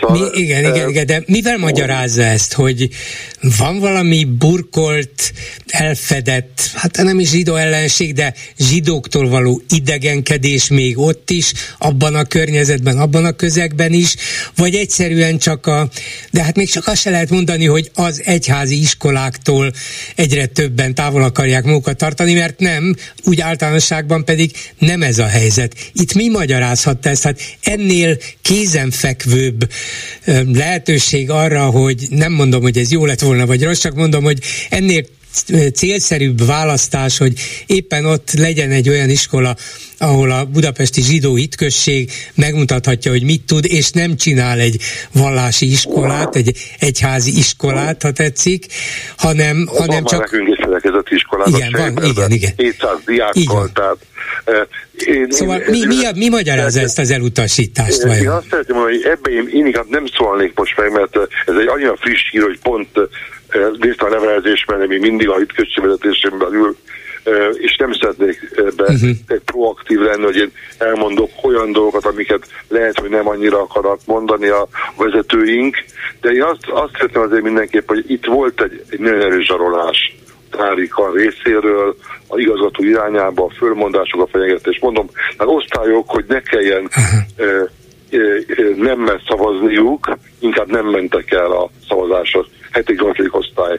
Olyan, olyan helyzetben hozták őket, hogy hogy ők, ők akartak volna a többség, de a tanári tanárok megfejeget. Tehát voltak ott csúnya dolgok, de ha én mint ebben azt mondom, ha Isten így akarta, akkor ez így jó, e, és a, Maz, a Mazsiszt és Bécsának van elég kihívás előtt, hogy megmutathassa, hogy ő mit tud tenni a Magyarországért, a magyar zsidóságért, akár új Lipótvárosban, akár a teremkerületekben, tehát van egy 700 fős iskolánk, van bölcsödénk, óvodánk, egyetemünk, főiskolánk, van rengeteg dolog, ennyire több energiánk maradt a saját intézményeinkre. Köszönöm szépen Radnóti Zoltán Rabbinak, minden jót, viszont hallásra. Köszönöm, minden jót, viszont hallásra. Háló, jó napot kívánok! Háló, háló, jó napot, üdvözlöm a hallgatókat, üdvözlöm Bolgár urat, és hát az a helyzet állt elő, hogy Rabbi után nagyon nehéz most megszólalnom. Én még a hírek előtt próbáltam sorba állni, és akkor még csak göd lett volna a téma. De és, most? De most, most azt mondom, hogy, hogy hogy inkább, inkább a gödöt választom. Aztán, aztán majd, majd jó, jó, kitérek le, erre is, de, de nem, nem, mer, nem merek hülyeséget állítani, vagy hülyeségben most így. Mármint, hogy nem akarok hülyeséget mondani.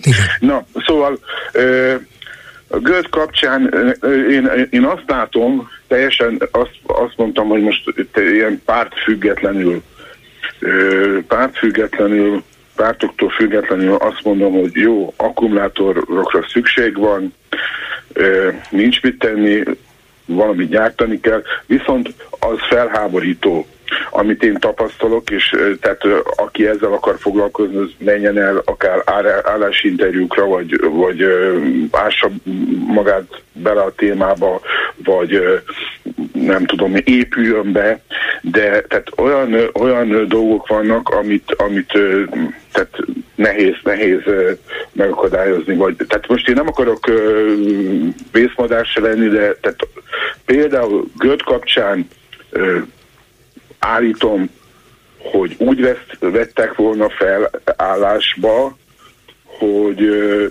még csak orvosi vizsgálatot sem végeznek. Uh-huh.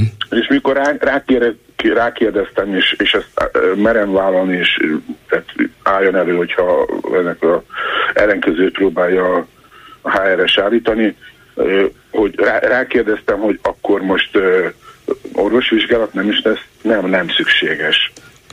És tehát, hogy, hogy ettől úgy megrettentem, hiszen, hiszen tehát mindenhol a, a, ennek ellenkezője van most már vérvétel, labor, minden szükséges ahhoz, hogy, hogy végül valakit egy multicég úgy mondjam alkalmazzon. Tehát ott tartanak ezek a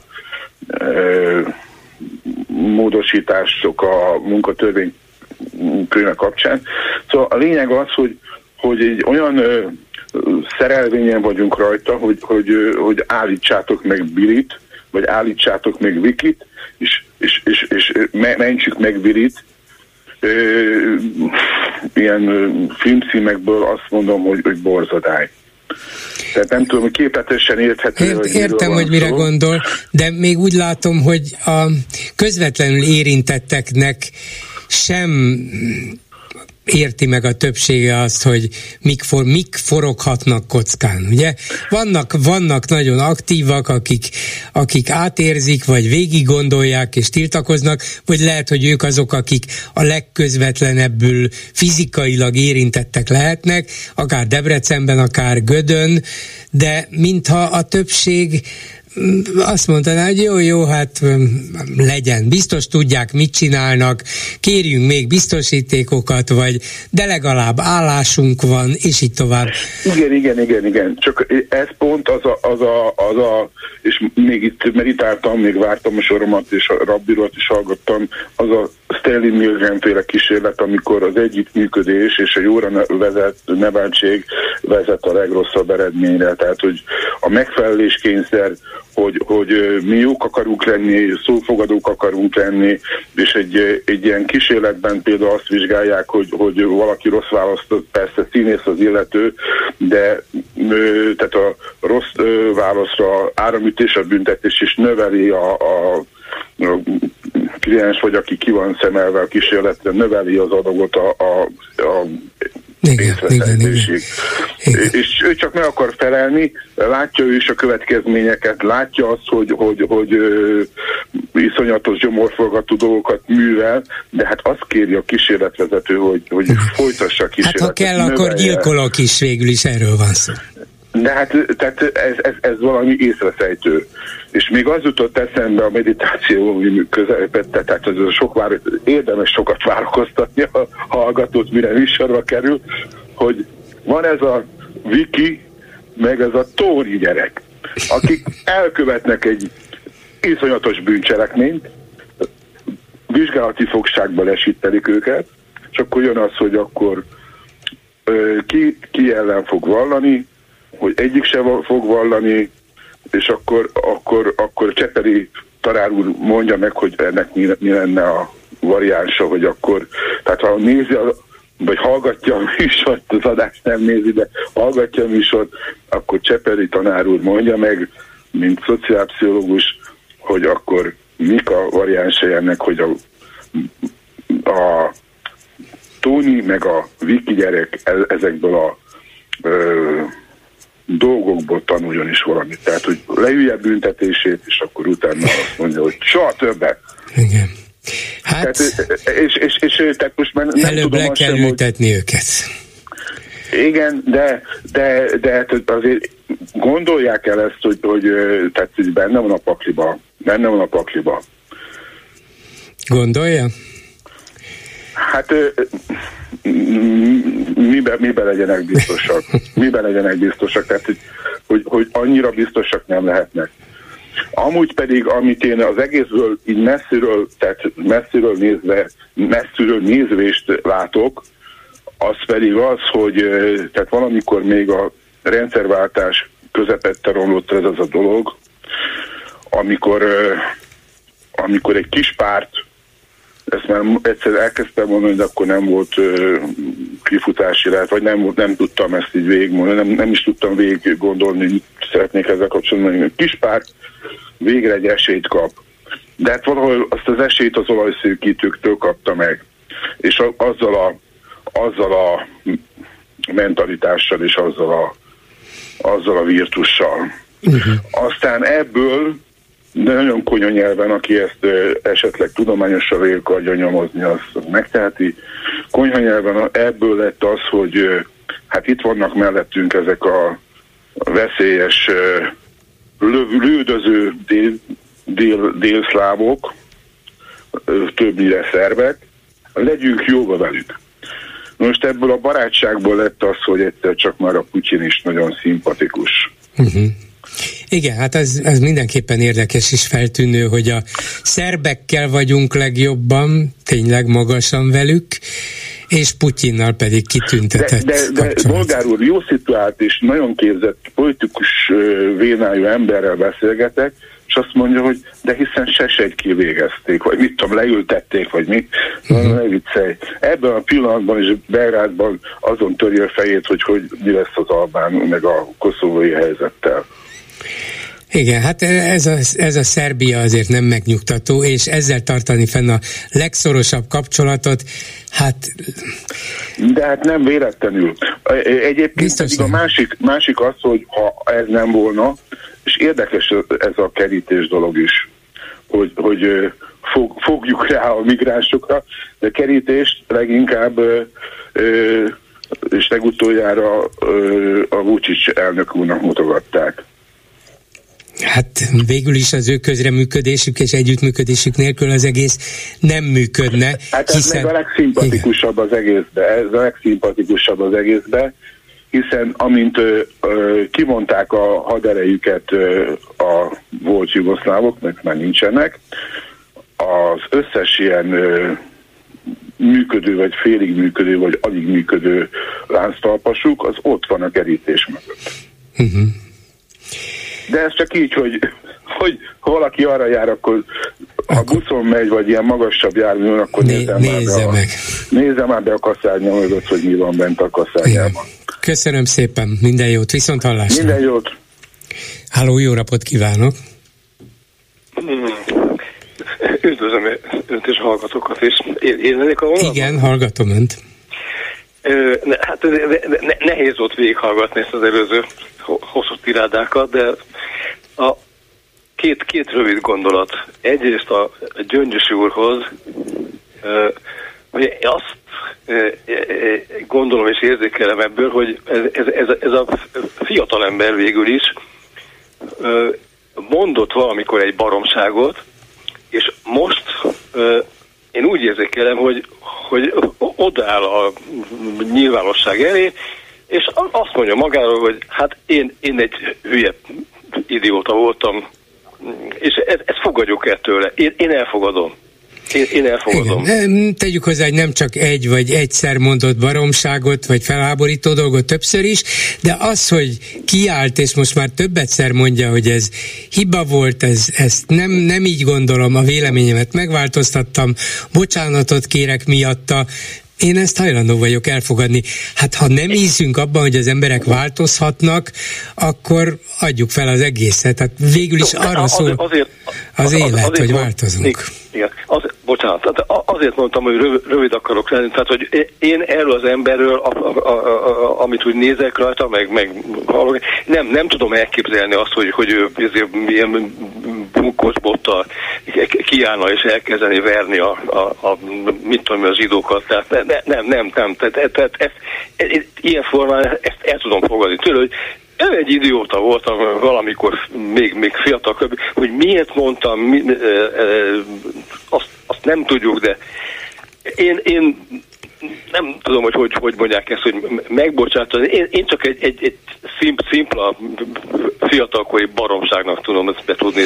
Hát Jó, valószínűleg akkor... annyival több a dolog, hogy a jobbik eleve ezekre a rasszista előítéletekre építette a saját politikai politikai identitását, és ez Vona Gábornak, meg nyilván hozzá közelállóknak volt a bűne annak idején. Elsősorban cigány ellenes, de ezzel párhuzamosan zsidó és egy, egyáltalán idegen ellenes volt a megközelítésük, és miután nyilván ez volt az párt alappolitikája, mondjuk így a radikálisabb nacionalisták, akik csatlakoztak hozzá, azok vagy saját elszánt elszánásukból, vagy saját megfontolásukból, vagy csak a párt politikájának a felmondása miatt ezeket alkalmanként elismételték, vagy elmondták.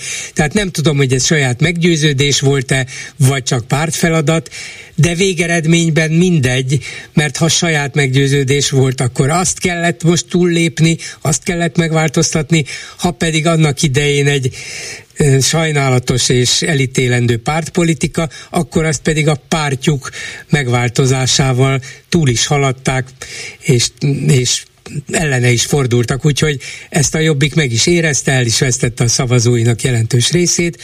Szerintem ne vonjuk kétségbe, hogy ezzel egy csomó támogatót vesztettek, tehát számukra is fájdalmas lehetett a leválás erről a korábbi rasszista tempóról.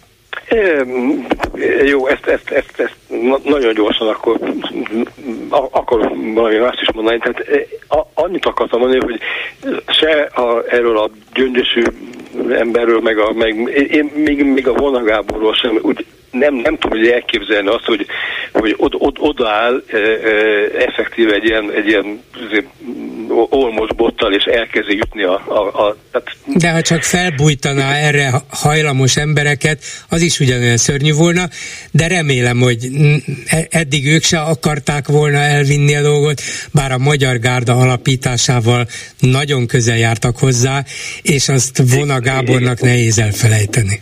Jó, a- akkor mondhatom a másik dolgot? Persze, persze. Hogy ugye mi volt most a hírekben, hogy a, a német kancellár Lengyelországban mit, mit mondott? Ö, hogy túl, túl kevés Látja, nem nagyon figyeltem erre, de de mindjárt megnézem. Én, én mit jegyzett meg belőle? Hogy, hogy túl, túl kevés ö, nácit vontak felelősségre. Ja, a, Németországban, igen, igen, igen, igen, igen. Na most van egy olyan dolog, hogy a, egy, egy ilyen filmet készítettek erről, olyan dokumentumfilmet, hogy a, a 20. századnak a legnagyobb pillanatai képekben. Tehát, hogy mik voltak a, legnagyobb pillanatai a 20. századnak.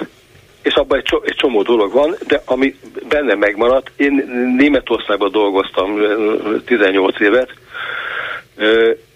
ismerem a németeket, de ebbe, ebbe a dokumentumfilmben az egyik legnagyobb pillanat az mi volt, amikor a Willy Brandt kancellár Varsóban látogatást tett, és a, a, a, az, az, az, az áldozatok emlékműve előtt koszorút és letérdelt. kellett lerakni, és letérdelt. Igen ez, ez, ez, ez volt benne a 20.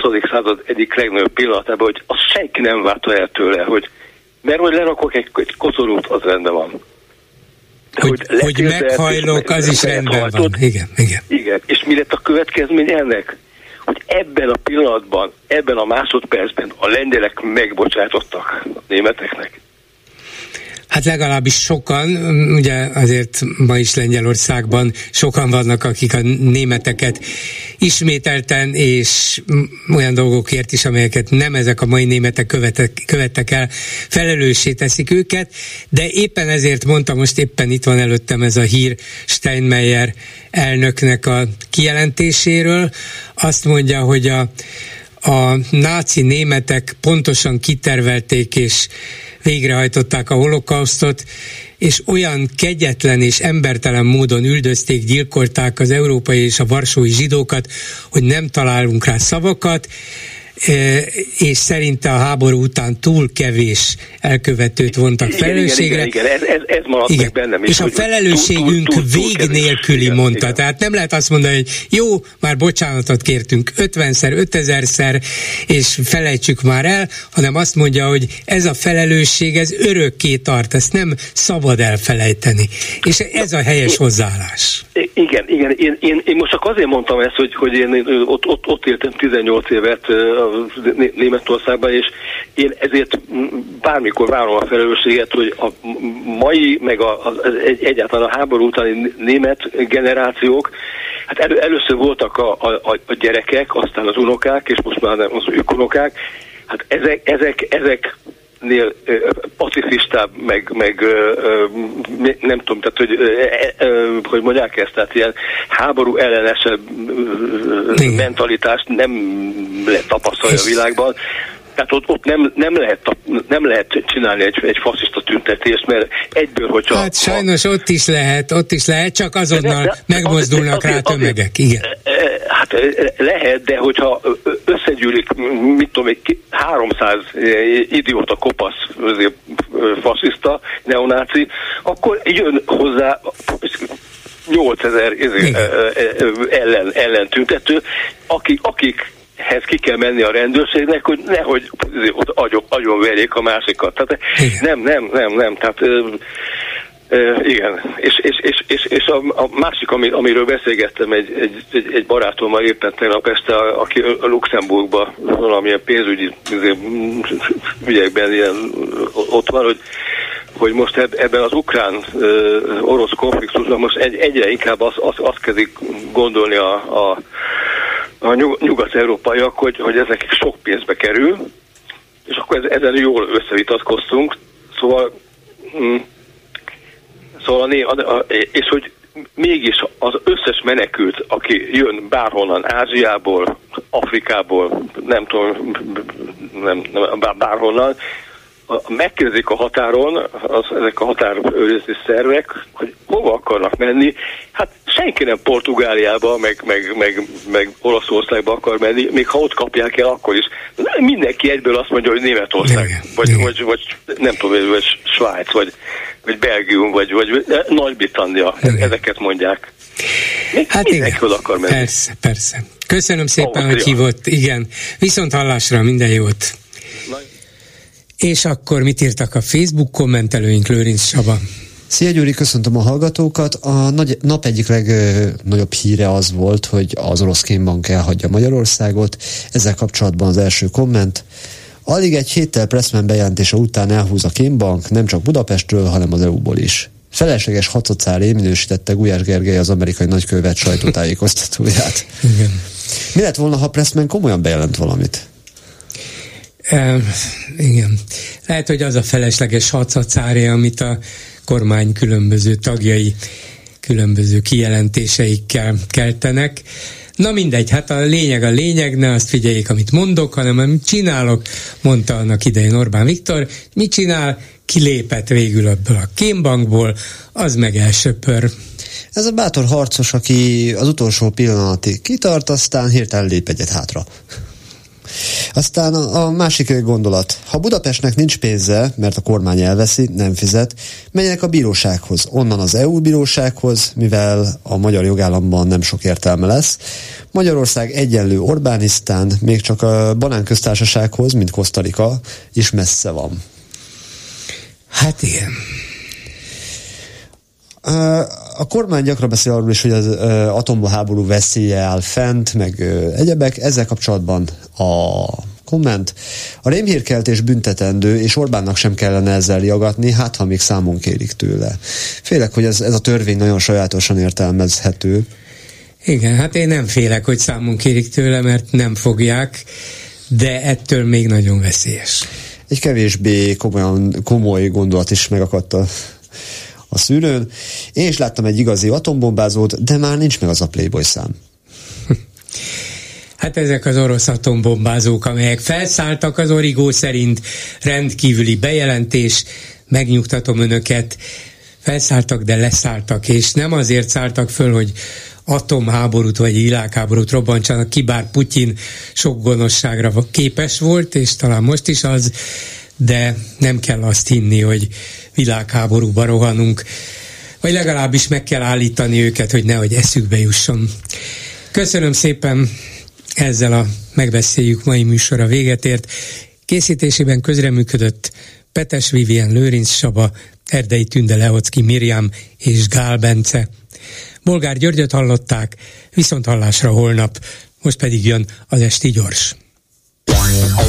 Esti Gyors, a hírek háttere döntött a parlament. Összehangolt támadást Törvényjavaslatot nyújtottak be. tiltakoztak. Korrupciós botrányba Az inflációs adatok szerint újabb menekült hullám várható. Aláírták a megállapodást. Esti gyors, a hírek háttere. Jó estét kívánok, Szénási Sándor vagyok. Egy hír és a háttere. Két korábban a Wagner csoportban harcoló és onnan megszökött orosz zsoldos nyilatkozott meg a napokban Vladimir Oszecskin emberi jogi aktivistának, és többek között ukrán gyerekek legyilkolását vallották be. Azomat Uldarov és Alexei Szavicsev elítélt bűnözők voltak azok közül a tízezrek közül, akiket a Wagner a börtönből vitt ki, cserébe az ukrajnai szolgálatért. Uldarov most visszavonta a vallomását, azt mondta részeg volt, és megzsarolták, amit mondott előre betanították neki. A hírügynökség, amelyel ezt közölte, az orosz Riafan, és a Wagnerhez van bekötve, bár ez talán az Uldarovhoz intézett bevezető kérdés is sejteti. Ugye rákényszerítették arra, amit a videóban mondott. Nagyon is helyeselt Uldarov, és ezzel az interjú érdemi része le is zárult, a többi csak ennek a mondatnak a habosítása. A másik ex-Wagneres Szavicsevet, a szervezet vezetője Prigozsin égen földön keresi, és büntetlenséget ígér neki, ha bevallja, miért hazudott az orosz jogvédőnek, és az mivel zsarolta meg. Ám Szavicsevnek láthatóan nem akarózik előbújni, mintha némi kételyt táplálna a főnök szava hihetősége iránt. Erről ennyit, de az első interjú készítőjéről még lenne mit mondani. Vladimir Oszecskin, oknyomozó újságíró és korrupcióellenes aktivista 2015 óta él Franciaországban, de még előtte 2011-ben létrehozta a gulagu.net emberi jogi szervezetet. Azóta áll folyamatos rendőri védelem alatt, mióta merényletet kíséreltek meg ellene. Éppen a gyerekek spagettiét vittem az ebédlőasztalhoz, amikor megláttam a vörös lézerfényt táncolni a falon. A következő fél órát a feleségemmel és a kicsikkel a földön fekve töltöttük. Hallottuk a lövést, amit a gyilkos a kiérkező rendőrökre adott le, de szerencsére senki nem sérült meg. Akkor értettem meg, hogy amit csinálok, az mérhetetlenül veszélyes a családomra. De azért bízva a rendőri védelemben folytatja. Januárban a szervezete segített Norvégiába jutni egy orosz katona szökevénynek, aki nem akart új szerződést kötni a Wagner csoporttal. Később pedig a KGB utód FSB egyik tisztjét vitt át a határon, egy bizonyos Emram Navruzbekovot, aki hálából információkkal látta el a nyugatot a Kreml kémügyeiről. Oszecskin azt állítja, a gulagu.net anyagai sok embert ébresztettek rá a háború valóságára, és nem csak az FSB-től, mint a 32 éves Maria Dimitrievát is, aki az FSB orvosa volt, de a hadseregtől is menekülnek emberek. Egy volt tábornok Mihály Jakovlev például. Oszecskin azt mondja, naponta kérnek tőle a menekülni vágyók segítséget. A mostani ügyben az a helyzet, hogy első pillantásra tényleg érthetetlen, miért vallottak be ezek az emberek megbocsáthatatlan bűnöket, de hát a már említett Norvégiába átszökött Wagner katona Andrei Medvegyev is ezt tette, és szintén a gulagu.net-nek beszélt. Mondjuk ő nem lőtt fejbe kislányokat. De tudta, ha nem mutat bűnbánatot, ha nem beszél a múltról, ha nem működik együtt, háborús bűnösként börtönben rohadhat el. Uldarov és Szavicsev is tudták ezt, de az előbbi jobban félhet Prigozsin orgyilkosaitól, mint egy norvég bíróságtól. Ez írta felül az első kibeszélős őszinteség rohamot, ami azért is tűnt vállalhatónak a számukra, hiszen, mint mondták, mindent csak parancsra tettek. Ahogy már annyian, annyiszor, és most is, és mindörökké. Klubrádió. Tények, vélemények.